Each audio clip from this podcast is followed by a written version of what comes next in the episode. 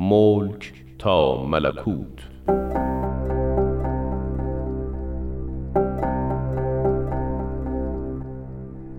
بر اساس تاریخ نبیل زرندی و منابع تاریخی دیگر.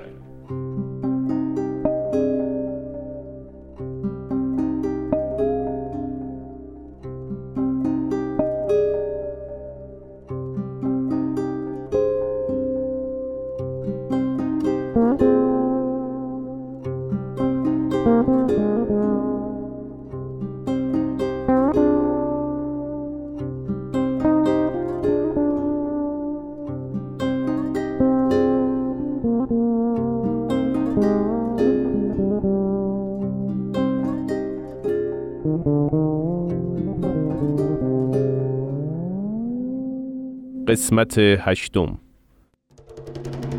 سفر تبعید به بغداد برای خانواده میرزا حسین علی نوری شروع شد.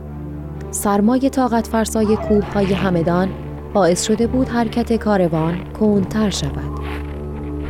یالا حیوان حرکت کن با این برف و این سربالایی حرکت این اسبهای زبان بسته هم سخت است چه کار کنیم؟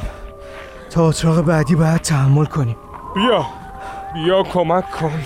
الان از که تمام بارها از اسب بیفتد. محکم اسب رو نگه دار الان جا به جایش می‌کنم. فقط سریعتر.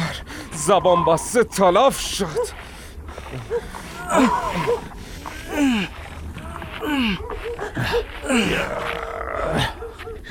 تکان بخور حیوان. خوب است خوب است. خدا را شکر. به خیر گذشت. مراقب باشید. طوفان شدید است.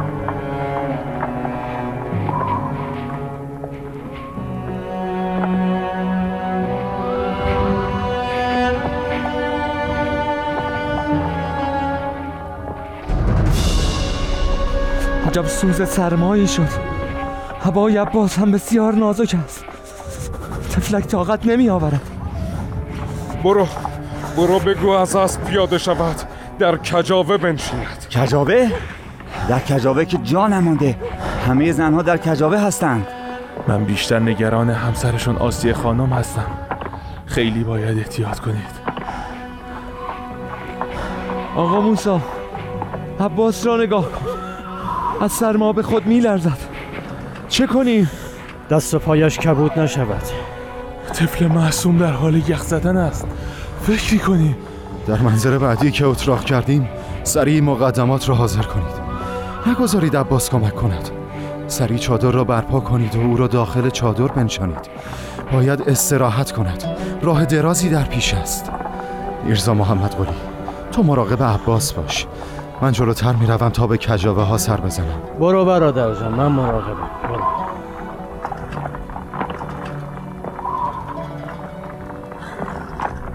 همگی خوب هستید؟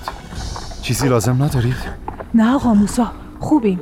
سرت سلامت. فقط فاطمه قبل از اینکه بخوابد بیتابی می‌کرد. آب می‌خواست. اگر امکان دارد کمی برایش آب بیاورید. باشد چشم. خدا خیرت دهد که مراقب فاطمه هستی. حال عباس جان خوب است؟ تو را به خدا حواستان باشد. آسیه جان خیلی نگران عباس است. چشم. نگران نباشید. خداوند نگهدار همه ما باشد. دیگر توان ندارم. می‌خواهم بخوابم. نه خواب بیدار شو. خوابت ببرد یخ می‌زنی. طاقت بیار زن. تمام استخوانهایم درد می‌کنه. تحمل کن. به زودی اتراق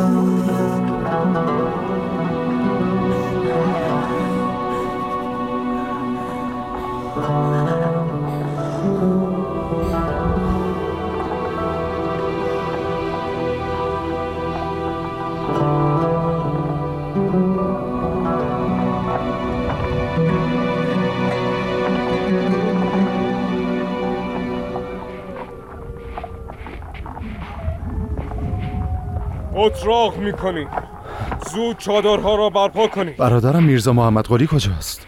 آنجا هستن میرزا موسا خوب است. محمد قلی فقط سریع مایحتاج را برسان. خیلی سرد است. نباید درنگ کرد. برادر آخر چه شده؟ اگر خسته ای فرد دیگری را بفرستم برادر جان. این چه حرفی است برادر؟ تا توان دارم از خدمت به این عائله دست نمی‌کشم اما اما مشکلی هست موسا. چه شده برادر؟ بگو. شرمم میآید برادر اما اما پول نداریم. همان چند بار که از برف و بوران چادر زدیم و برای مایحتاج هزینه کردیم اندک پولمان هم تمام شد. آقا موسا محمد قلی چرا نگرانید؟ چه شده؟ چیزی نیست دختر خاله جان. شما خودتان را ناراحت نکنید. بگو ببینم چه شده آقا موسا. نکند حال میرزا حسین علی بد شده. راستش را بگویید. خیر خانم جان. برادرم خوب است. آرام باشید. نمی‌خواهیم کسی متوجه شود. راستش پول ما تمام شده. مانده ایم چه کنیم؟ ناامید نشوید. توکل بر خدا کنید. شاید بهتر باشد آسیه خانم از این موضوع مطلع شود میرزا موسا. میرزا موسا. چه شده محمد قلی؟ به گمانم آسیه خانم حرفایمان را شنید. نگران نباشید. مشکلی است که باید ایشان هم مطلع باشند. من به ایشان اطلاع می دهم. خدا خیرت بدهد خانم جان. امیدوارم نگرانشان نکرده باشیم. خوب نیست در این وضعیت از این موضوع مطلع بشوند. من موضوع را به آسیه خانم گفتم. کمک کنید خیمه ها سریع برپا شود. فقط فرمودند به محض اینکه در خیمه ها مستقر شدیم عباس را به داخل خیمه ایشان بفرستید. چشم چشم خانم جان تفلک خیلی تحمل کرده. پایش سرمازده شده استراحت لازم دارد. به فدایش شوم. عباس جان حتی لباس مناسبی هم ندارد. زود باشید تا شب نشده خیمه ها را برپا کنید. باید فرصت تهیه آزوقه هم داشته باشیم. خانم جان چه گفت؟ آزوقه تهیه کنیم؟ با کدام پول؟ حتما آسیه خانم اندیشه در سر دارد. عجله کن. هوا حسابی سرد شده.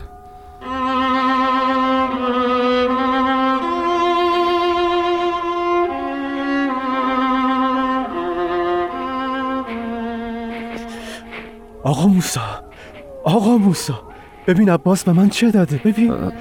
این که تلاست آری. این دکمه طلا را آسیه خانم برای فروش به عباس داده. خداوندا این تهمانده همان جهیزیه مفصل آسیه خانم است. چه ایامی بود. غرق در رفاه و آسایش. ببین ببین کجا به درد من خورده. عجله کن برادر. عجله کن طلا را در بازار بفروش و آزوقه بخر. چشم برادر من رفتم. در امان خدا.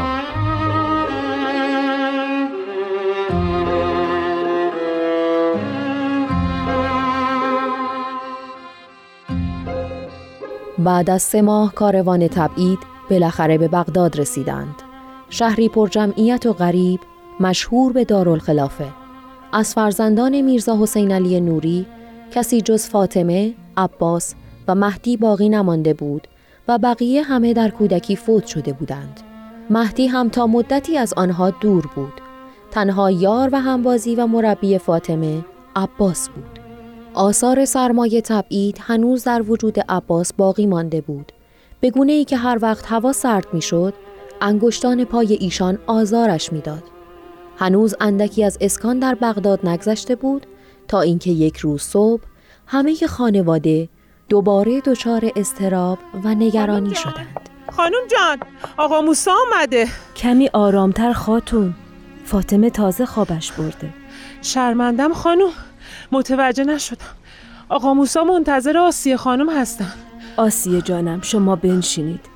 بهتر از پیش فرزندانت بمانی. راحت باش من می‌روم. لا حول ولا قوت الا بالله. سلام آقا موسا از میرزا حسین علی خبری نشد؟ سلام. خیر. من هر کجا که به ذهنم می‌رسید سر زدم. مسجدها حمام شهر خانه طبیب همه جا را گشتم. عباس را هم فرستادم تا در محله هایی که معمولا میرزا حسین علی برای رسیدگی به فقرا می‌رفت را بگردد. شاید خبری بیابد. وای خدایا رحم کن. زبانم لال نکند اتفاقی برایشان افتاده باشد. خدا نکند. انشالله که خیر است. فقط میرزا محمد قلی در جستجوهایش ابوالقاسم را نیافته. ابوالقاسم؟ آه همان خادم همدانی را می‌گویی؟ آری حدس می‌زنم که با هم باشند. یعنی به گمانت ابوالقاسم را همراه خود برده است؟ این گونه به نظر می‌رسد. محمد قلی هم همین را می‌گوید. چطور؟ آخر پس از شهادت حضرت باب جمعیت بدون رهبر شد. ما هم که به بغداد تبعید شدیم. ادهی از جماعت بابیه فضا را مناسب دیده و در خیال رهبری بابیان هستند. ولی اعمالشان بدتر از علمای اسلام شده. همان کینه توزی همان حسادت ها باز بین آنها رواج پیدا کرده. حال اگر برادرم خادم مسلمانش ابوالقاسم را برای همراهی انتخاب کرده شاید از این جهت باشد که در جمع بابیان حاضر در بغداد جز او خادم فداکار و مطمئنی نیافته است. قطعا چنین است که می‌گویی. ابوالقاسم خادم بسیار وفاداری است. اما آقا موسا چرا اینقدر بیخبر؟ نمی‌دانم. حتما حکمتی دارد. من می‌روم از چند نفر دیگر پرسجو کنم. با خودم گفتم شاید شما یا آسیا خانم خبری گرفته باشید. به همین خاطر آمدم. ما هم بیخبریم. دلشور امانمان را بریده. انشالله که هیچ اتفاقی نیفتاده. آسیا خانم چطورند؟ فاطمه جانم حال عباس جان چطور است؟ بسیار نگرانند. مراقب فاطمه و عباس هستند. مبادا غیبت پدر آزرد خاطرشان کند. خیر باشد. چاره ای جز دعا و مناجات نداریم خانم جان. چه عرض کنم؟ فدایشان بشوم. نمی‌دانم قصه آسی خانم را بخورم یا عباس و فاطمه را. با خودم می‌گویم آخرین چه مسائبی است که این خاندان متحمل شدند. الله این هم میگذرد. چگونه میگذرد؟ حضرت بهاءالله به جایی نامعلوم هجرت کردند. همه از حالشان بیخبرند. شاید آسیه خانم بتواند دردش را به خاطر آرامش فرزندان پنهان کند. اما عباس سخت وابسته پدر است. از خواب و خوراک افتاده. خدا به خیر بگذراند. الهی بمیرم. نگاه کنید چگونه آسیه خانم عباس را در آغوش گرفته و گریه می کند. حق دارد نگران نور چشمش باشد. دیگر کسی جز این دو کودک برایش نمانده. یا الله مددی کن. خانم جان بهتر از شما پیش آسیه خانم بروید. من هم می‌روم. انشالله که با خبرهای خوب برمیگردم. با اجازه. خیر پیش. خیلی زحمت کشیدید. ما را بیخبر نگذارید.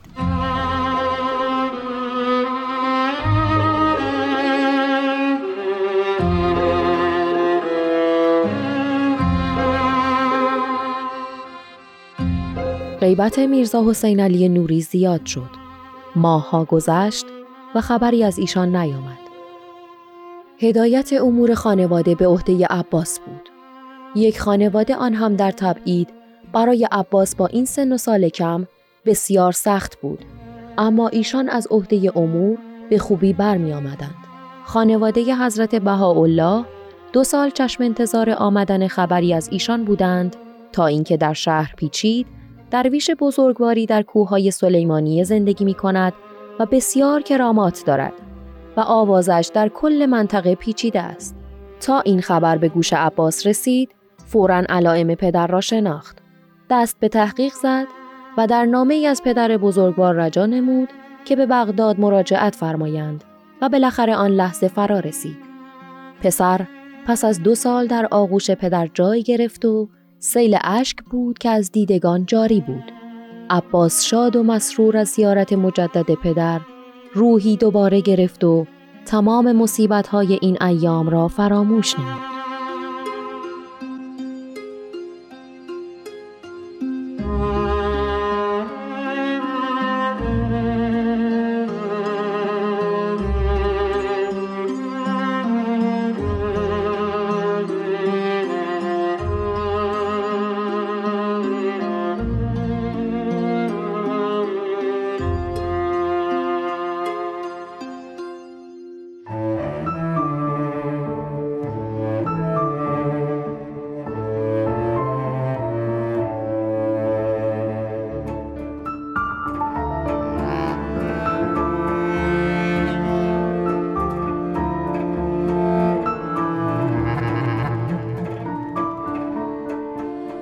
شنوندگان عزیز به پایان قسمت دیگری از نمایش رادیویی ملک تا ملکوت رسیدیم.